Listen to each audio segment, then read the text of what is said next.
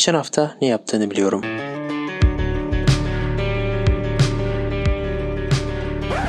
Emre Yasin Yılmaz, Mert Celil Özdin. Herkese merhabalar. Geçen hafta ne yaptığını biliyorumun yepyeni bölümüyle karşınızdayız. Bu hafta yine yanımda buraların adamı veri uzmanı Mert Celil Bey var yanımda. Nasılsınız Mert Bey? İyiyim Emre Bey. Geçen hafta ne yaptınız? geçen hafta ne yaptım? Artık geçen hafta şöyle geçti aslında. Arkadaşlarla haftaya artık normalleşme başlar diyerekten planlamayla geçti. Heyecanla reisin 1 Haziran sonrasını açıklayacağı yeni normalleşme paketini bekliyoruz. Böyle diyeyim. Geçen hafta pek bir şey yapmadım bunun üzerine çünkü hayat normale dönmediği için tam anlamıyla sıkıntılar yaşanıyor. Sen ne yaptın? Ben de bu ara normalleşme diyebiliriz herhalde bunun. Yani kademeli normalleşmeye bir adım sonuçta. Ara normalleşme. Yarın yani pazartesi günü açıklanacak kararlar öncesindeki bu aralığı değerlendirmeye çalıştım elimden geldiğince. Bir önceki hafta güzeldi mesela. Bu 19 Mayıs tatilinde olması sebebiyle. Bu hafta da artık iş çıkış saatlerini doldurmaya çalıştım kendi adıma. Bayağı da iyi oldu aslında. Dışarı çıkmayı özlemişiz. Bakalım. Yani pazartesi gününden de umduğumuz kararlar çıkarsa güzel Evet. bir yaz geçirebiliriz gibi duruyor. Evet, özledin değil mi? Yani bu şekilde devam ettiğimiz zaten hayatımız bir sonuca varacak bu hafta büyük ihtimal. Umuyoruz bakalım yarın neler gösterecek. Aynen öyle. Bu hafta neler konuşacağız? Neler eee, konusu geçmiş? Gündemde neler var? Şöyle bir bakıyorum. Süper Lig bitti. Futbol gündemini yavaş yavaş kapatıyoruz. Şampiyonlar Ligi şampiyonu da belli oldu. Lille şampiyon oldu futbol konusunda. Chelsea Şampiyonlar Ligi'ni aldı. Böyle değişik durumlar var. Genel olarak diğerlerine baktığımızda Sedat Peker son bir ayın en büyük olayı Türkiye'de. Bunun üzerine farklı olarak bakacak olursak dizilerden konuşacağız. Ee, ve basketbol olacak gündemimizde. Bu şekilde bir bültenimiz var arkadaşlar. İstiyorsanız başlayabiliriz sen de hazırsan Mert'ciğim. Haydi başlayalım. İyi dinlemeler dileriz.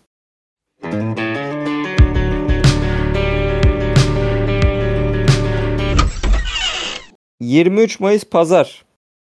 23 Mayıs Pazar'da en dikkat çekici konu Sedat Peker.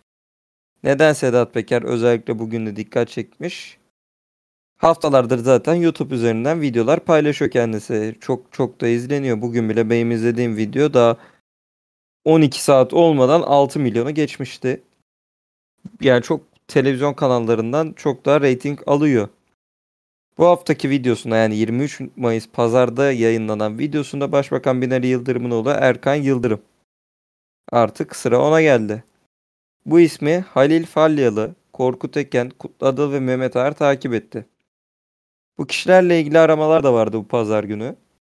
Ee, şöyle şeyler anlattı hatta Venezuela'dan peynir ithalatında gelen uyuşturuculardan bahsetti kendisi. Kimlerin içinde olduğunu anlattı.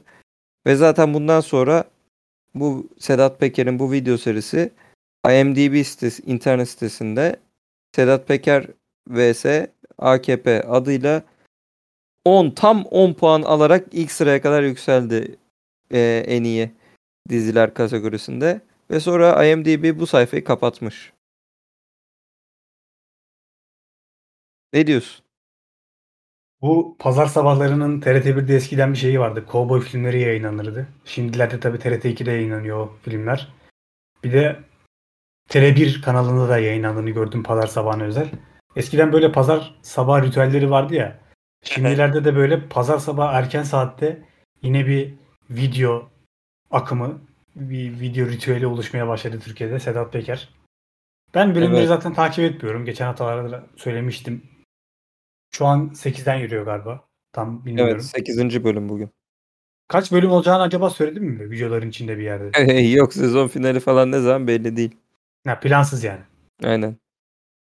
Yani burada işte bir açıklamalar şu an gündem hakikaten boş. Yani bu ara normalleşme dönemine denk geldiği için olsa gerek. Bayağı boş gündem. O yüzden bayağı yer işgal edebiliyor. Bilmiyorum. Yazın gelmesiyle belki hele ki şu yasaklar kalkarsa insanların gündemi değişir mi? Ya şu an mesela evde oturduğun zaman e, Netflix dizileri ezberlendi. Blue TV ezberlendi. Yani bunlar artık kafada. Yenilikler arıyor insanlar. Sedat Peker de bayağı iyi bir yenilik aslında. Hani dışarı çıkarlarsa acaba bu kadar ilgi olur mu? Yoksa dışarı çıkıp mesela düşünsene Dalyan Parkı'nda Ama- oturuyor gençler. Vücuttan Sedat Peker izliyorlar mesela. E, bence Hatta şey olur. etkinlikler başlıyor. Etkinlikler başlıyor. Beraber Sedat Peker izlemece. Gayet bu olur çünkü e, ülke gündeminin hakkında çok ciddi konulara değiniyor kendisi. Dediğin gibi evde oturulduğu için izlendiğini düşünmüyorum ben. Yoksa zaten bu kadar gündemde olmazdı. Daha neler olacak bilmiyorum ama bence e, bu şekilde daha devam edecek yani normalleşmeyle bir şey etki kazandırmaz buna. Yani düşmez konunun ciddiliği. Evet, bu Twitter'da da sık sık karşımda çıkmaya başladı artık. Pazar sabahı Avrupa gençleri vs Pazar sabahı Türkiye gençleri diye Yani evet. ritüel devam etti bu haftada. Yani muhtemelen bir dahaki haftada yine bir ritüel devam eder. Çünkü bu sabah da yine bir video paylaştı. Yine ses getirdi. Devam ediyor. Aynen öyle. O zaman devam edelim. Ee, Pazar günü en çok aranan ikinci konusu. Anje Lille maçı oldu. Anje Lille maçı neden arandı? Lille Fransız, e, Fransa Ligi'nin Lig 1'in son haftasında Angers' yen, yenmesiyle şampiyonluğa kavuştu. E, Fransa Lig 1'de bildiğiniz gibi Yusuf Yazıcı, Zeki Çelik, Burak Yılmaz forma giyiyor. Burak Yılmaz hatta penaltıdan gol attı. E, ikinci gol attı. 2-0 e, 2-1 bitti. Son dakikalarda gol yediler. Ben de izledim maçı. Son dakikalarda gol yediler. 2-1 bitti maç. E, Lille 10 yıl sonra lig, liginde şampiyon oldu. Sen izledin mi maçı? Ne diyorsun? Benim maçı izleme fırsatım olmadı. Çünkü maçın gününü de bilmiyordum açıkçası. Şimdi burada işte Pazar. Ligi'ni çok beğenmediğimden birkaç kere bahsetmişliğim oldu bu yayınlarda. Evet. O yüzden güzel ama yani şampiyon olması böyle Paris gibi bu ligi domine eden bir takımın arkasından sıyrılıp da öne çıkabilmek büyük başarı. Nereden baksan büyük başarı yani. Evet. E, bir Burada de da ya şöyle bir durum var. Burak Yılmaz'ın bu yaşında Fransa'ya gidip Fransa Ligi'ni domine etmesi de önemliydi bizim açımızdan. Şey milli maç gibi izledi herkes bu maçı. ve milli maç gibi takip edildi Lille maçları. Özellikle şampiyonluk potasına girdikten sonra. Yani mesela orta Aynen. sıralarda seyretse bu kadar iyi görmezdi muhtemelen ama hem Burak'ın çıkışı hem de Lille'in şampiyonluğu oynaması ve şampiyonlukta Türk futbolcularının bu kadar pay alması bayağı Evet. ses getirdi Türkiye'de. O yüzden Aynen tekrar öyle. kutluyoruz Lille'i. Tekrar kutlayalım. Büyük iş başarılar gerçekten. Anje karşısında da galibiyetle ligi bitirdiler. Zaten şöyle bir durum vardı. Burak Yılmaz domine etti dedik ama Lig 1'de yılın 11'ine seçilmedi Burak Yılmaz. Şampiyonluğun mimarlarından olan adam seçilmedi. Daha farklı isimler yer aldı. Bu biraz tepkiyle karşılandı. Ee, ve bu maçtan sonra da Lille'in teknik direktörü Lille'den ayrıldı. Şampiyon olan takımdan kalecisi de gitti Lille'in seneye ne olacak? Büyük bir muamma. Şampiyonlar Ligi oynayacaklar şampiyon sıfatıyla. Bakalım. Ve Lille'in bu jenerasyonu yaratan adam gitti aslında. Bunu da altını çizmekte fayda var. Çünkü bu Lille'in genç yapılanmasında kendisinin büyük bir payı vardı. Özellikle ben şeyden biliyorum Yusuf Yaz- Yazıcı'nın transferinde mesela genç oyuncuya verdiği önem ve ısrarcılığı. Onun yanında da Bamba gibi hatta Pepe'yi Arsenal'a, sat, Arsenal'a satmışlardı. Yine onun döneminde pişip Lille'den ayrılan bir oyuncu. Yani böyle bir jenerasyon da değişmiş olacak aslında Lille'de. Yani sadece bir hocanın gitmesi gibi bakmamak lazım. Bir de şunu ekleyeyim. İnşallah bu şampiyonluk alışkanlığını edinen futbolcularımız milli takıma da faydalı olur Avrupa Şampiyonası'nda. Ya çünkü bu kazanma biliyorsun bir alışkanlık yani. Bu alışkanlığı taşır ve yayarlarsa bizim de Türk toplumu olarak işimize gelir. Doğru söylüyorsun.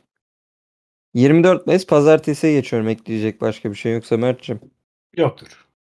24 Mayıs pazartesinin en önemli konusu aslında iki konusu da e, birbiriyle bağlantılı konular. Şöyle başlayacak olursak 200 binden fazla aranan Habertürk neden aranmış? Sedat Peker'in videoları sonrası e, Süleyman Soylu Habertürk kanalına konuk oldu yapılan bir programa. Pazartesi akşam saat 9'da Habertürk TV'de yayına açık ve net özel programına katıldı. Kübra Par'ın sunduğu programda e, Merdan Yanardağ, İsmail Saymaz, Veys Ateş ve Mehmet Akif Ersoy e, sorular e, sorup yönetti. Kübra Par moderatörüydü programın. Gazeteci Nevşin Mengü'nün AKP'li siyasetçiler muhalif gazetecilerin karşısına çıkmalı yıllar oldu. Sağlık Bakanı Koca pandemi sürecinin başında basın toplantısına muhalif gazetecileri de davet etti. Uzun süre sonra bu cesareti gösteren baş, bir başka iktidar siyasetçisi, siyasetçisi Soylu oluyor diye bir açıklamada bulundu. Ama çok garip bir yayın oldu açıkçası. Ee, ben film izliyordum. Oturdum. Pazartesi akşam film izliyordum. Gündemden biraz uzaklaşayım diye. Bir baktım film sonu Twitter'a. Yangın yeri olmuş her yer. Her yer yanıyor. Neler olmuş? Çok felaket şeyler böyle. Sık herkes Süleyman Soylu'yu konuşuyor. Gazeteciler muhalif olarak değerlendirilen gazeteciler ne kadar soru sorsa da kendileriniz ne sorusuna cevap vermiş. Süleyman Soylu hep başka şeyler konuşmuş. Sonrasında şöyle bir şey açıklandı zaten. Gazetecilerin konuşma süresini toplasan 5 dakika etmiyor. Kalan program Süleyman Soylu kendi kendine bir şey kendi kafasındaki şeyi anlatıp durmuş. Alakasızca. Sonunda da zaten eee, programın sonunda milyonlarca insan çocuk pornosu izliyor diyerek bitirdi. Ne alaka olduğunu kimse anlamadan. Sen izledin mi? İzlemedim. Zaten bu tip bir yayın olacağını daha çok tahmin ediyordum. Yani bu yayının insanların beklediği ölçüde olması için Süleyman Soylu'nun gemileri yakmış olması gerekiyor. Zaten o da gemileri yaksa çıkacağı platform televizyon değil herhalde YouTube gibi mecralar olurdu. O yüzden normal karşılamak lazım. Ya sonrasında hani tekrarı falan bayağı gündeme düştü. Açıkçası bir dakika bile videosunu izlemedim yani bu programın. Bundan bu tip şeylerden uzak kalmak lazım yani. Çok barizdi bence. Yani Beklentiler de zaten suya düştü. bilmiyorum. Ba- bayağı kontrol kaybedildi bir tarafta diye düşünüyorum ben. Süleyman Soylu tarafında e, çünkü biraz sonraki günler Tayyip Erdoğan Süleyman Soylu'nun yanındayız diye açıklama yapsa da bu açıklamanın geç olması falan yine ben şey Recep Tayyip Erdoğan'ın falan %100 arkasında olduğunu düşünmüyorum Süleyman Soylu'nun. Biraz yalnız gibi kendisi. Program çıkışı da eee, karşılamaya gelmişler Süleyman Soylu'yu destek olarak 10 kişi falan. Sokağa çıkma yasağında toplaşan 10 15 kişi kadar insan bu sokağa çıkma yasağını koyan kişiyi karşılamaya geliyor sokağa ama İçişleri Bakanı hiç hayırdır demiyor bunlara. Garip. Günün en Evet, çok de İçişleri aratılan Bakanı. evet günün en çok aratılan ikinci konusu da Süleyman Soylu'ydu. Yani be- be- bağlantılı olduğunu belirtmiştim. 200 binden fazla arandı bu da.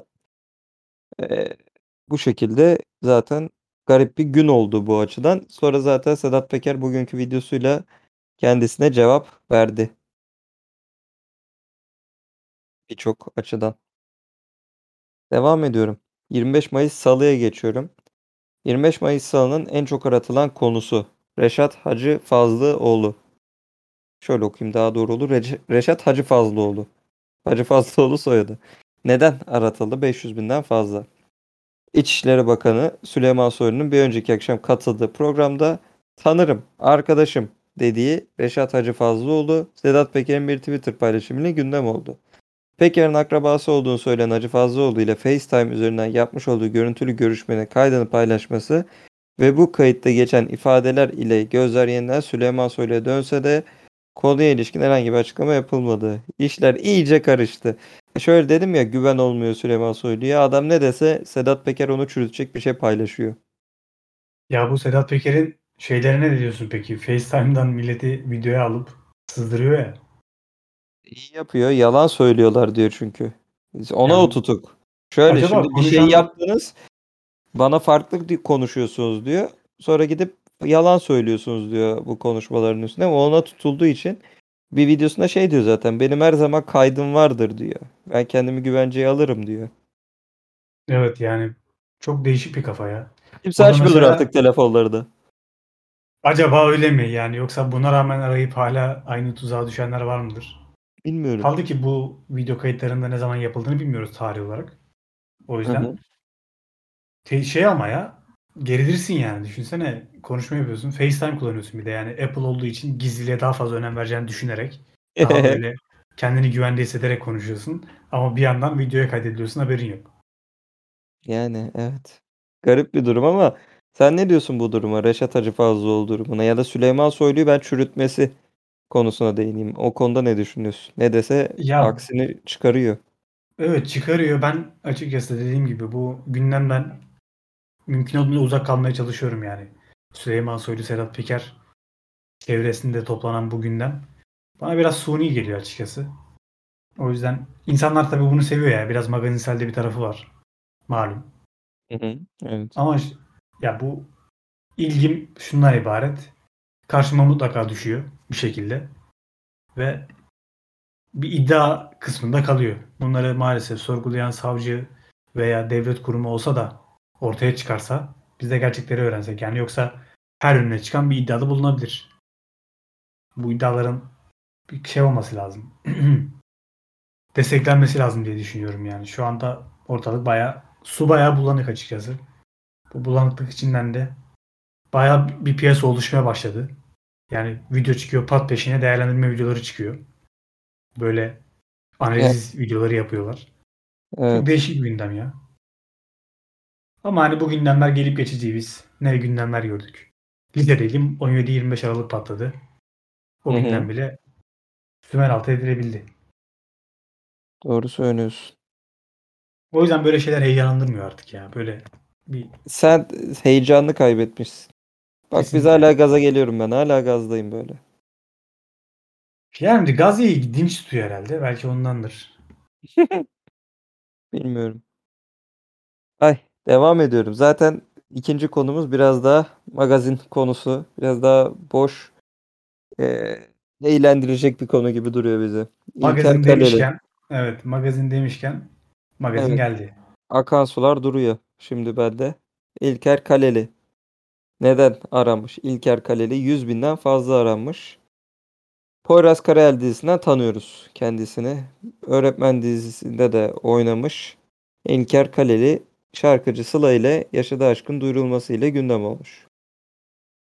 İlişkinin bu kadar gündem oluşunun arkasında Kaleli'nin Burçin Terzioğlu adlı oyuncu ile yaşadığı büyük yaşadığı aşk ve büyük bir hayran kitlesine sahip olan 3,5 yıllık ilişkisi var. Hani hep böyle şey paylaşımları oluyordu.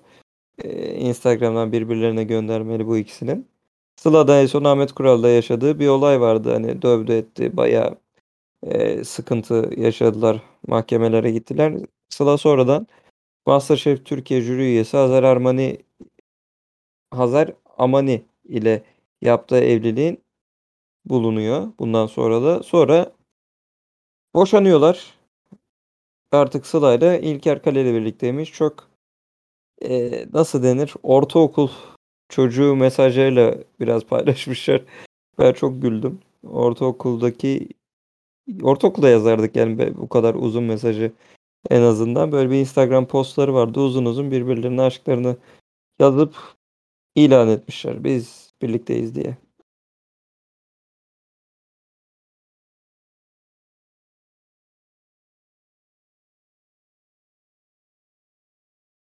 Devam ediyorum. Diyecek bir şeyin yoksa Mert'ciğim.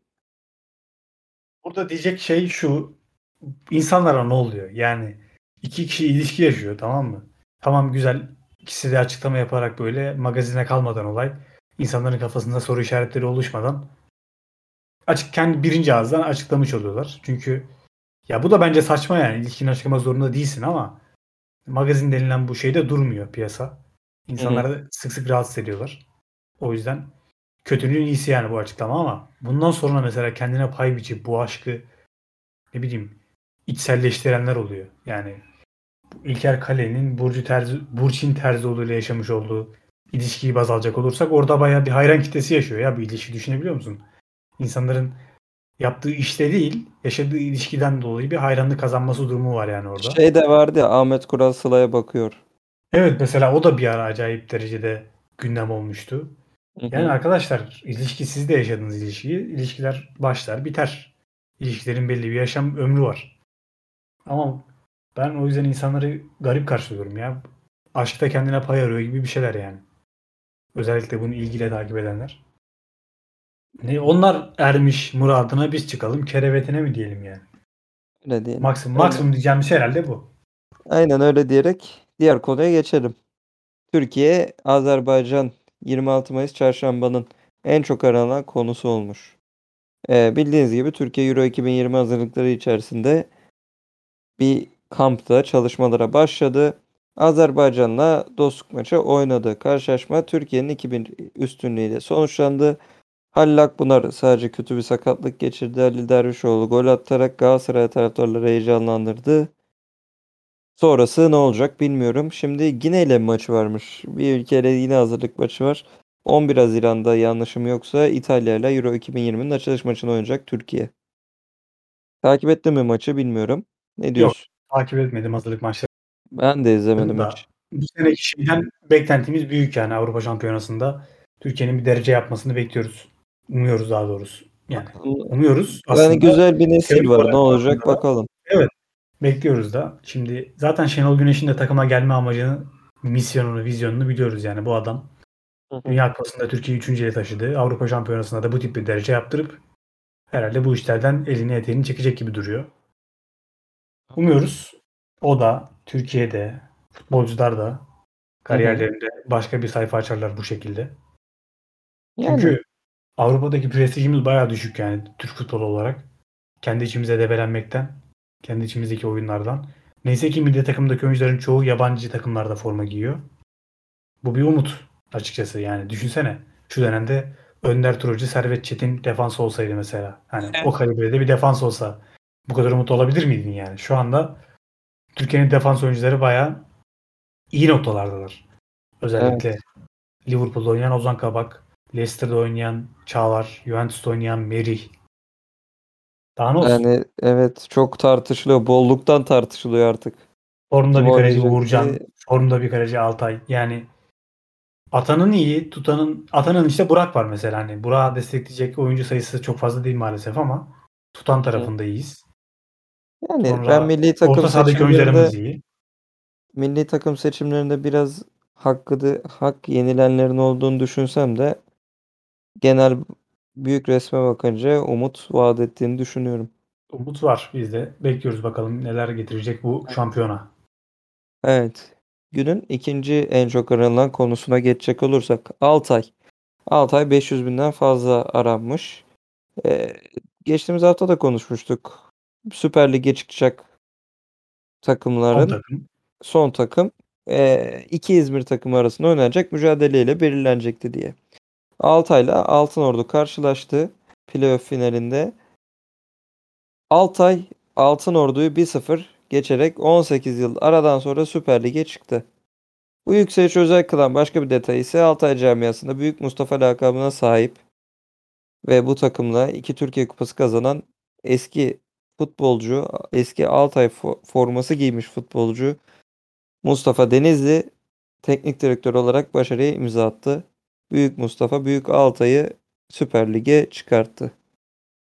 Ve 18 yıl aradan sonra. Yani bu Yılmaz Özdil'in sık sık yazılarında gündeme getirdiği bir konuydu. İzmir takımlarının bile bile Süper Lig'den uzak tutulduğu konusu.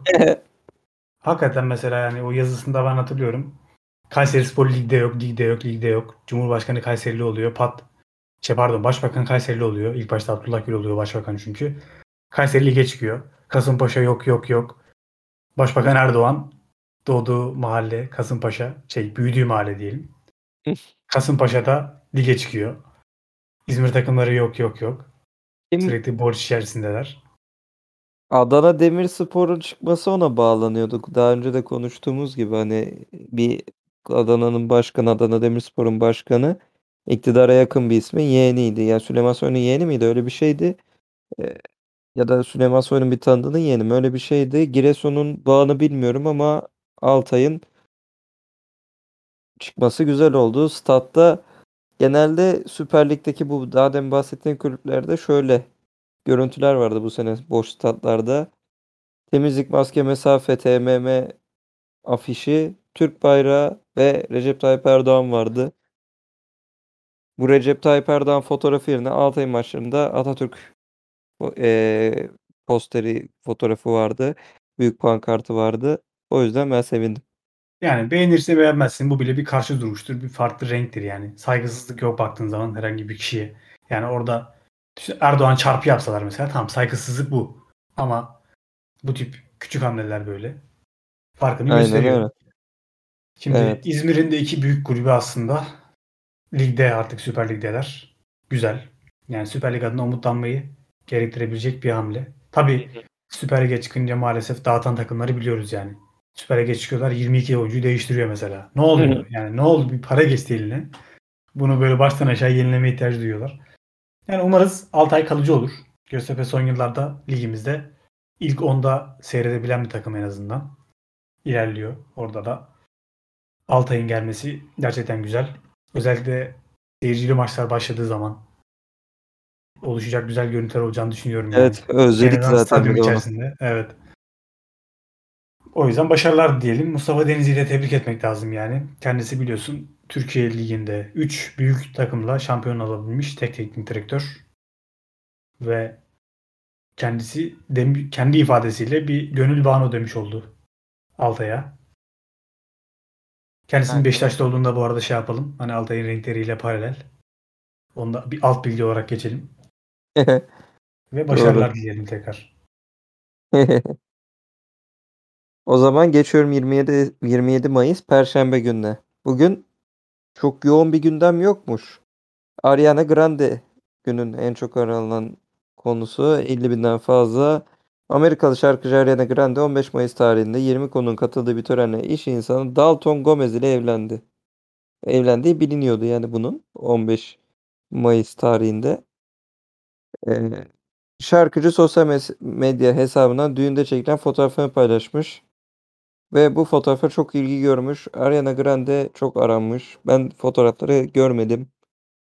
Kendisine mutluluklar diliyorum. Ariana Grande'nin. Ne diyorsun? Ariana Grande'nin bu kadar gündem olmasına şaşırdım açıkçası. Yani tamam hit bir şarkıcı şu dönemlerde mesela. Bir zamanlar Rihanna, Shakira vardı, Beyoncé vardı. Bu zamanlarda da böyle genç Hı hı. şarkıcılar tam olarak yaptıkları müziğin türünün ne olduğu belli olmayan çok fazla şarkıcı var malum. Rap mi, pop mu, rock mı, R&B mi, hip hop mu belli değil. Hı hı. Ariana Grande de işte bu rüzgarın içerisinde bir isim. Yani tanımayanlar için özet geçmiş olalım. Kendi şarkıları. Zaten bu piyasada artık birbirini tanımayan ünlü şarkıcı kalmadı gibi yani. Hep bir düet var. Öyle ilerliyor.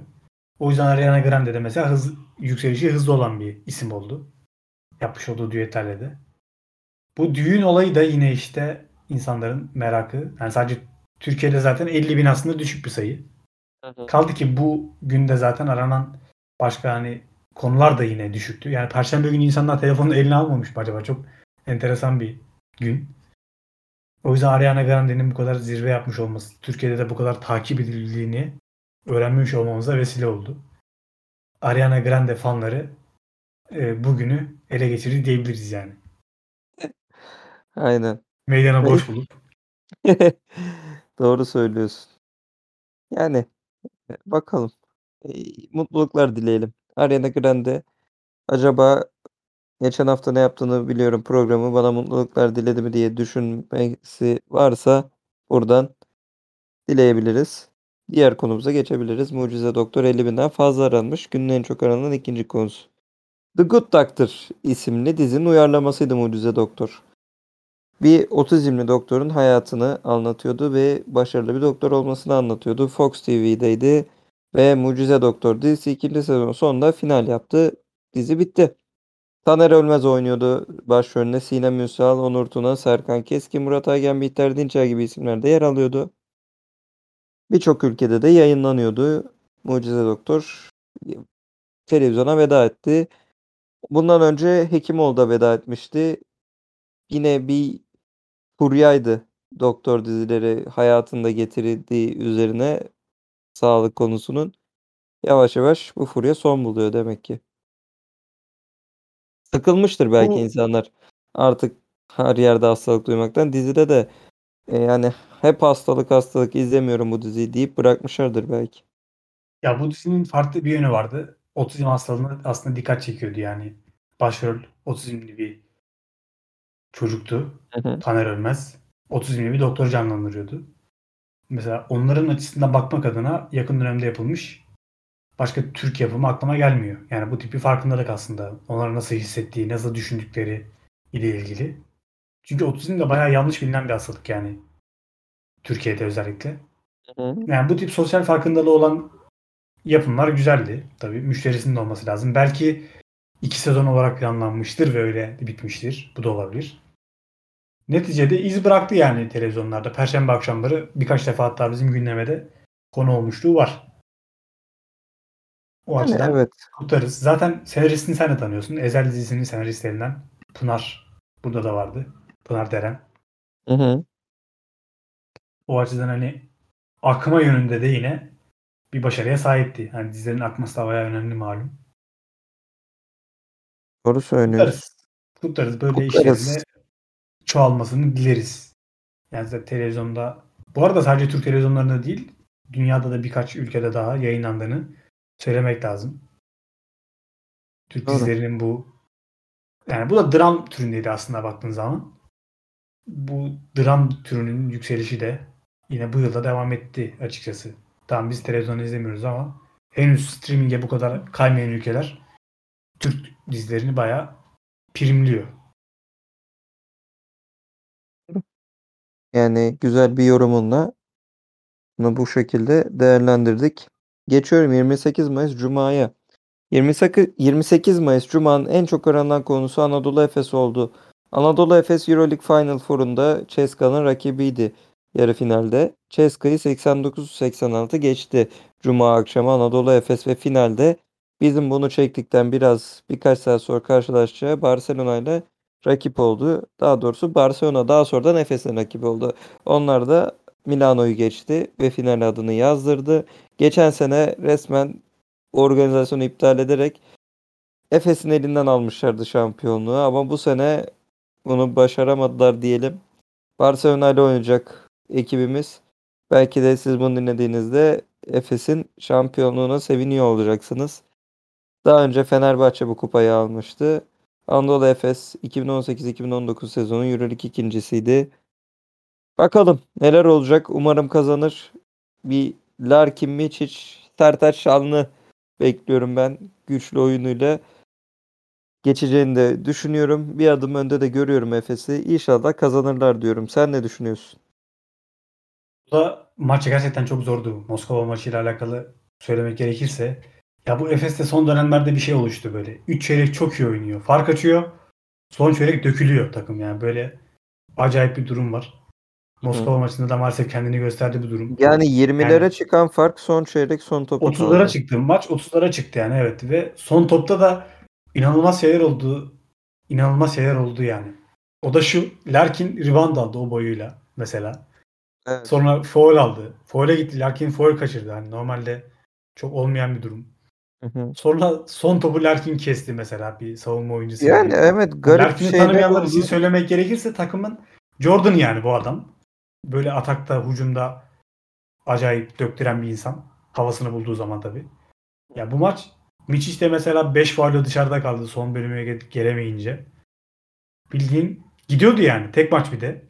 Şaka gibiydi ya. Tek maç. Ya bunun evet telafisi gidebilirdi yani. olmayan bir maç. Ee, telafisi olmadığı için çok ciddi alınıp kazanılıp geçilmesi gerekiyor. Hataya yer yok ama neyse ki Efes finalde umarım finalde böyle sıkmadan 3 şey mesela şu öyle bir şey var ki Madrid maçında da 2-0'dan 2-2 geldi ya seri Evet. e, son çeyrekte. 3 çeyrek e, sonunda Efes çok önde olsa da son çeyrek yine tedirgin izlenecek gibi bu akşam. Ya bu akşam çok sayı olur mu acaba? Bir de o var.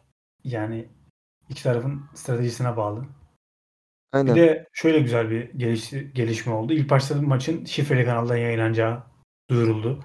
Mesela bu şifreli kanal olayı da şöyle önemli. Bu tip organizasyonlar mesela yayın haklarını bir şirkete verirken diyorlar ki işte şu tip maçlar herkesin ulaşabileceği kıvamda olsun. Şu tip maçlar olmasın gibi. Euroleague biraz daha bu konuda katı bir kurum yani. Daha çok paranın konuştuğu bir kurum. Zaten bu kalitede bu paradan geliyor açıkçası.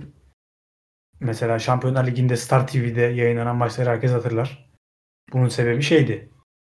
O dönemlerde mesela atıyorum yayıncı bir başka platform TV Spor'da yayınlanıyorsa eğer maç orada şifreli yayınlanan maçların ve şifresiz yayınlanacak maçların her hafta planını çıkardı.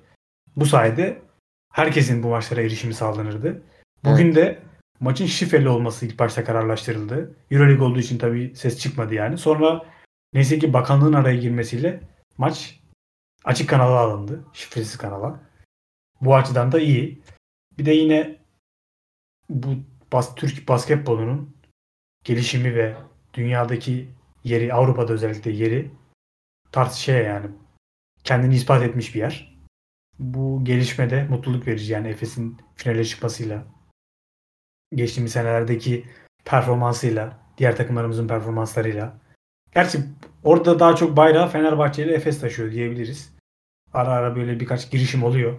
Darüşşafaka gibi, Galatasaray gibi ama yine Efes ve Fenerbahçe orada iyi bayrak taşıyanlarımız. Umarız Efes bu akşam şampiyonluğa ulaşır ve Koraç'tan sonra 90'lı yıllarda kazanılan bu Koraç zaferinden sonra bir başka zaferi daha kulübe kazandırır diyoruz. Hem kulübe hem de Türk, cam, Türk futbol, Türk basketbol camiasına.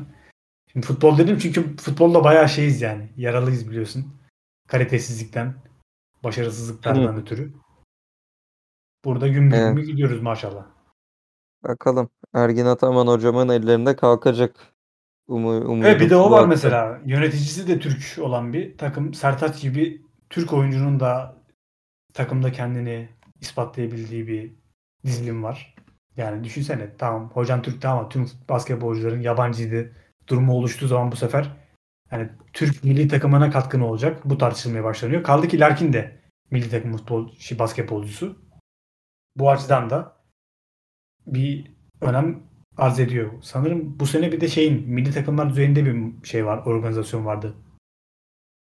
Yani şey var, olimpiyatlar var yanlış bilmiyorsam. Ee, Yani- bir Kanada'da olimpiyat elemeleri mi ne olacaktı? Tam ilgimde yok açıkçası. İşte bu tip mesela yükselişler, başarılar oraları da körüklüyor. Oralarında habercisi oluyor yani. Aynen devam. İnşallah her bir spor dalında bu seviyelere ulaşır, ulaşırız. Evet, Zeki umarım Çevik ve bunu ahlaklı dinlediğinizde de sporcularla.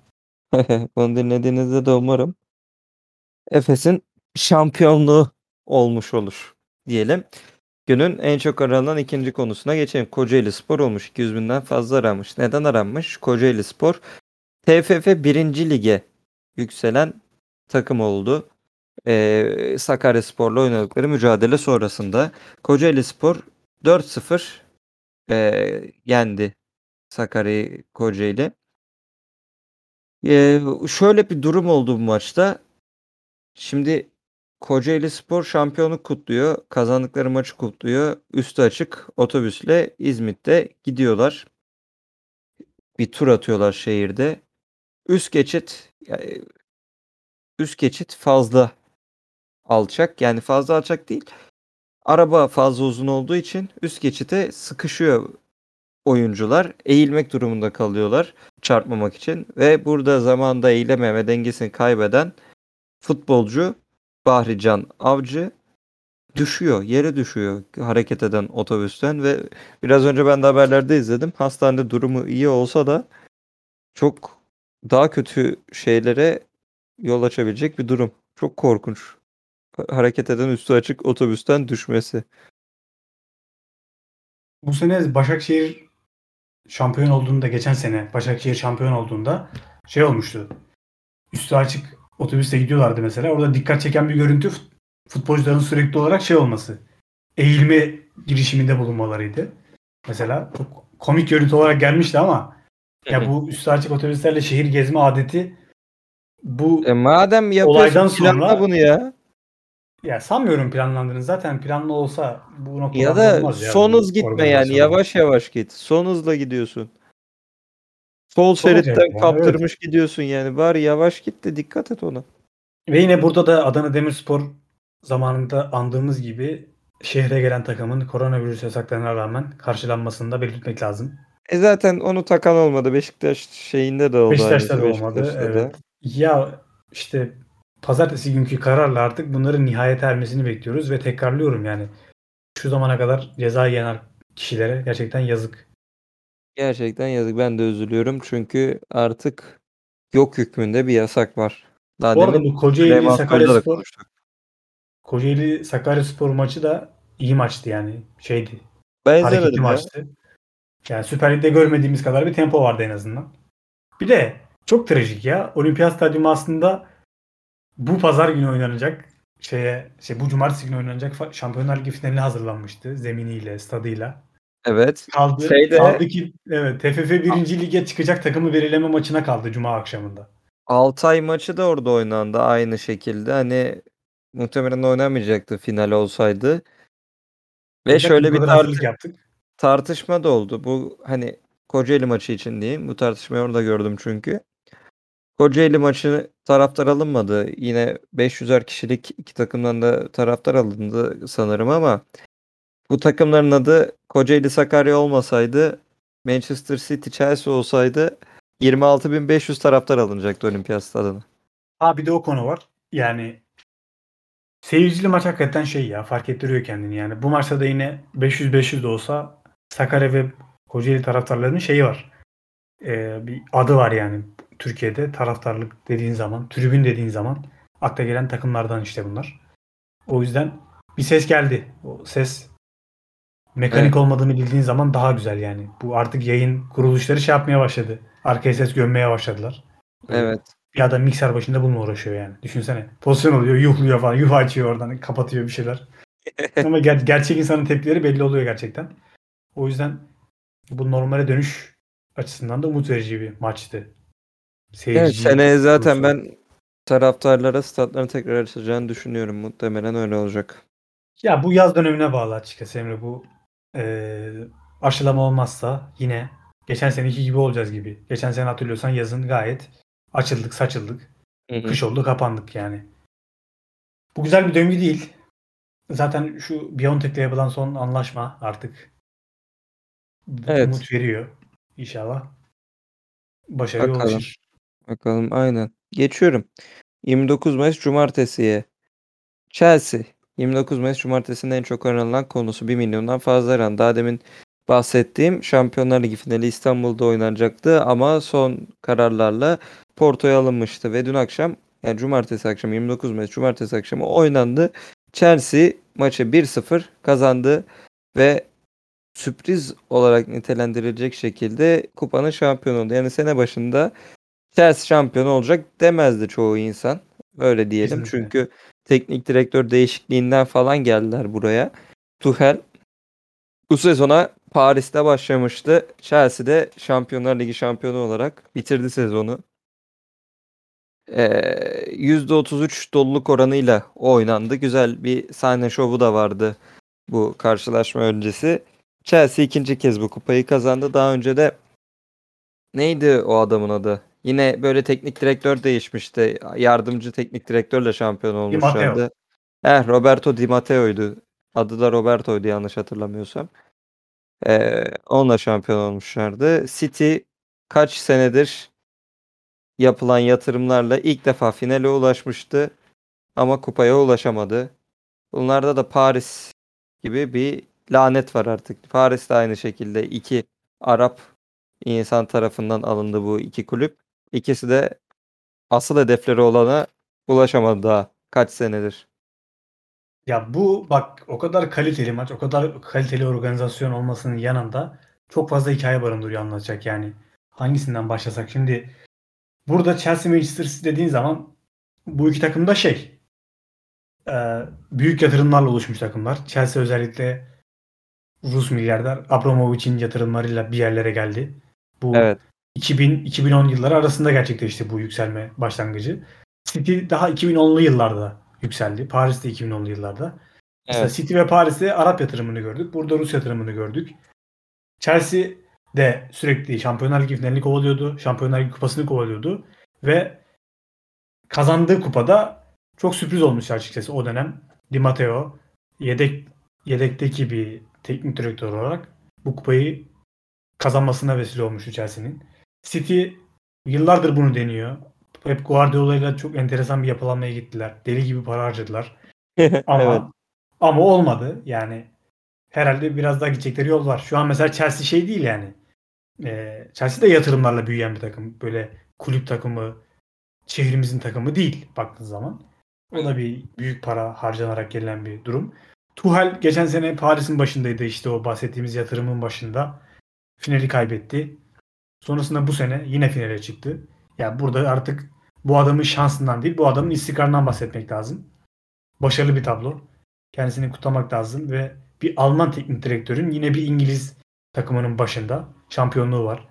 Şimdi bu sene Alman teknik direktör kazandı. Geçtiğimiz sene Bayern Münih'in başında Alman teknik direktör kazandı. Daha öncesinde Liverpool'un başında Klopp vardı yine bir Alman teknik direktör. Şu laf var yani futbol sonunda Almanların kazandığı bir oyundur. Bu dönemlerde o laf şu döne şu yöne döndü. Futbol Almanların kazandırdığı bir oyundur. Ay Yani anasını değişik Alman bir bakış açısı. Evet mesela ben de bunu dün maçtan sonra işte Alman İngiliz konuşmaları geldi spikerden. Orada fark ettim hakikaten de yani Almanlar kazandırıyor artık. Bir Alman disiplini diye bir olay var ya. Şu an Alman o futbol takımları Bayern Münih'in bu sene eğlenmesi büyük sürprizdi gerçekten. Çıkabilseydi herhalde zorlardı. Yani alırdı de kupayı. Ama burada baktığın zaman Chelsea'nin bir başarısı var. Bunun başında da yine bir Alman teknik direktör var. Tabii oyuncuların da özverisi var onu da anlatmak lazım. Kutlarız. Chelsea ikinci defa bunu kazandı. Büyük çoğunluğu Manchester City'nin bu kupayı kazanacağını düşünüyordu. Bu efsaneyi başlatan Agüero'nun işte bir lafı vardı 2014 yılında. Dedi ki ben şey yapacağım. Kupayı kazanmadan gitmeyeceğim. Maalesef gitti. Kupayı kazanamadan gitti. Hatırlarsan sen de şampiyonluk maçında uzatmalarda attığı golle aslında Manchester City efsanesini başlatan bir isimdi kendisi. Evet. Yani o maçı o gerçekten çok Olmadı. güzel bir maçtı. Evet bu sefer de yine yedekten girdi aslında bir hamle yaparım diye de ya City gerçekten çok dağınıktı dün. O Evet. yüzden işte bu De Bruyne falan gitti ya. Aynen. De Bruyne'nin Yani sakatlığı da etkilemiştir. O da Sen bu çok kadar üzüldü. harcama yapıyorsun, bu kadar şeysin ama takımın en golcü ismi orta sahada oynayan İlkay Gündoğan yani. Başka açıklamaya gerek yok. Futbolda da yani bu kadar da futbol modernleşmedi yani. Haaland gelir mi? Ya Haaland City'ye gelse bu saatten sonra Pep Guardiola aynı heyecana devam eder mi? Bende o soru var. Çünkü biliyorsun yani o adamın City'nin başında hala kalmasının bir sebebi Şampiyonlar Ligi şampiyonluğu. İngiltere Premier Ligi kaç defa kazandı artık doydu oraya. İngiltere'de kupalara doydu. Bir türlü Şampiyonlar Ligi'nde mutlu sona ulaşamıyor. Bakalım deneyecek mi? Denemeye devam edecek mi? Büyük transferler. Evet. Haaland'ın ben Real Madrid'e gitmesini daha uygun bulurum açıkçası. Çünkü o tarafta bir düşüş var. Şu an yine bir İngiliz finali oynandı. Baktığın zaman Liverpool Tottenham da bir İngiliz finaliydi. İşte yani bu kadar İngiliz finali olmaması lazım. Farklı ülkelerin takımları olsun ki heyecan devam etsin. Bu açıdan da. Real Madrid'in de yükselişi gerçekten önemli. Haaland'ı da orada yakıştırıyorum kendi adıma. Bakalım. Zaman gösterecek. Göreceğiz neler olacak. Devam Aynen ediyorum. öyle. Devam ediyorum. 29 Mayıs Cumartesi en çok ikinci konu en çok aranan ikinci konu açık öğretim fakülteleri oldu. 500 binden eee, fazla aranda koronavirüs salgını sebebiyle sınavlar çevrimiçi olarak düzenlenen ve açık öğretim denince Türkiye'de ilk akla gelen kurum olan Anadolu Üniversitesi dönem sonu sınavların tarihlerini açıklamış. Eee, 29-30, 31 Mayıs ve 5-6-7 Haziran olarak eee, açıklamış üniversite sınavları ve bu arama sonucundan da göreceğimiz gibi aramanın ne kadar fazla olduğu bunun ne kadar çok merak edildiğini gösteriyor. Sınav takvimi açıklandıktan sonra insanlar merakına da sonuç bulmuştur diye düşünüyorum. Yani umarım herkese yararlı olmuştur. Sınavları da başarılı geçer. Sen ne diyorsun bu konu hakkında? Anadolu Üniversitesi'nin açık öğretimde bir marka olmasından başlamak lazım. Şimdi insanların aklına AÖF deyince hemen Anadolu Üniversitesi geliyor. Yani ben eminim büyük insan da bu AÖF'teki A'nın Anadolu Üniversitesi'nin A'sı olduğunu düşünüyordur. Yani açık öğretimde adamlar gerçekten bir marka. Eskişehir, Olabilir. Eskişehir'den bütün Türkiye'ye şey yapıyorlar. Normalde çok masraflı bir organizasyon bu sınavların yapılması okullarda olduğu zaman. Şu an mesela hepsini online'a çektiler. Bence altın önemlerini yaşıyor diyebiliriz Anadolu Üniversitesi için. Yani bir özel üniversite hüviyetinde çalışıyorlar açık öğretim adına. Normalde devlet üniversitesi kendileri.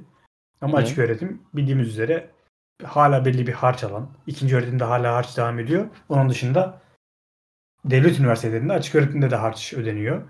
Ve çoğu insan da bu açık açık öğretim bölümlerinde gerçekten öğrencilik yapmıyor malumunuz. Burada da işte bu tip dönemlerde mesela ben bu iOS aramalarının yanında şey de gördüm yani iOS kopya çekme taktikleri gibi aramalar. Zaten bunun da var. taktikleri varmış ya. İnternetten olduktan sonra ben de birkaç şey gördüm şaşırdım. Ya evet bunlar biraz acayip ya. Orada mesela şebekeler var böyle her sınav döneminden sonra. Telegram'da yazıyorlarmış Türkiye'den. cevapları. Aynen. Birlikte sınava giriyorlar böyle. İşte o sınavlarda da mesela kitapçıkların her birinde kodlar var. Bayağı güvenlik önlemleri artırılmış sınav var. Buna rağmen işte insanlar şey gibi düşünüyor. Yani Snapchat'te engel var ama sen gidip de başkasının telefonuyla diğer telefonun ekranını çekersen burada bildirim gitmez. Evet. Bu Evet. şekilde burada da bulunan yeni yöntemler var. Demişler ya Türkiye imkansızı söyle sana çözümünü bulsun diye. Aynen Ya öyle. burada yine bir şark tarafımız ağır basıyor diyebiliriz. Doğru söylüyorsun. Yani bu şekildeydi bu konu. Evet, bu vesileyle de bültenimizin sonuna geliyoruz Mert'ciğim. Bu haftanın bülteni 23-29 Mayıs arasının konuları bitti.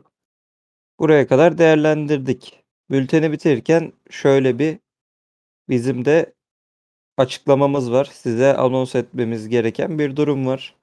Bildiğiniz gibi bu artık Mayıs'ın son bülteniydi. Haziran ayına giriyoruz. Haziran ayı yaz ayı tatil ayları.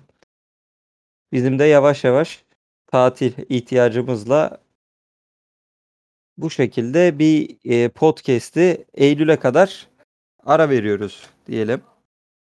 E, Eylül Eylül'e kadar Aposto bültenlerimiz devam edecek. Yani bu arada bu hiçbir duraksamaya girmeyecek. Ama podcast'lerimiz Eylül'e kadar şu anlık ara son podcast diyebiliriz. 3 aylık aradan önceki. Bizi takip etmeye de devam edin. Aposto üzerinden diyelim. Biz çünkü orada devam edeceğiz. Artık yazı üzerinden size paylaşırız. Arada keyfine belki çekeriz, belki çekmeyiz. Bir şey demeyelim ama şu anlık Eylül'e kadar bu duruma ara verdiğimiz, Eylül'de kaldığımız yerden podcastları da devam ederiz diye bekliyoruz. Senin de ekleyeceklerin varsa alalım Mert'ciğim. Evet. Yaz tatili gibi oldu biraz bu şey. Hani Tatile İlk- çıkıyoruz. Karneleri dağıt. evet. Dağıt karneleri. Karneleri alacağız. Karneleri aldık. Emre otur sıfır. Sen zaten seversin sıfırları fizik dersinden. Aynen öyle. Ondan sonra bu haftayı da bitirmiş olduk. Yani zaten yaz aylarında insanların artık lütfen arama yapmayın arkadaşlar. Yani böyle ne bileyim bir yol tarifi falan arayın ama şey aramayın. Çıkın yani. dışarılara gezin boş verin bilgisayarı. Kesinlikle çıkın gezin yani böyle bilgisayar, telefondan gömülüp duracağımıza. Kaldı ki tabii mekanlar açıldığında şu görüntüyü de göreceğiz muhtemelen. Yine aa kanka öyle böyle oturduk masaya konuşuyoruz sohbet muhabbet. 5 dakika sonra telefonlara gömüldük. Evet. Yani burada çok güzel oyunlar var. Mesela Emre ile bizim de bir ara oynadığımız. Masada telefonları kapatıyoruz. İlk mesaj gelen, ilk telefona bakması İlk gereken. telefona bakan bir şey ısmarlıyor.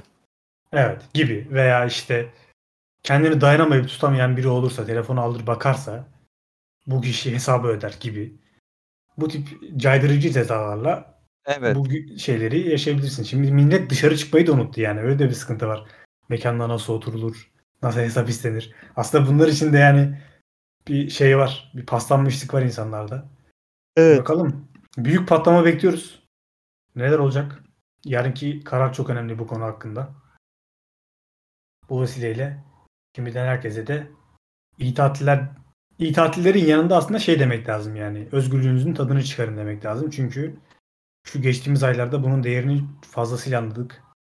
Özellikle Tam kapanmayı bile yaşadık yani. Evet 6 aydır. Kasım ayından beri nefes Neredeyse. alamıyoruz hafta Yedi sonları ay için. Evet. Bir ara bir cumartesi günleri açıldı. Sonra o da hızla kapatıldı. Artık akşam 9'dan sonra mesela eve dönmeyecek olmak nasıl bir his? Ya bizi bekleyen çok acayip sorular var. Bilmiyorum ben bir garip hissedeceğim ya.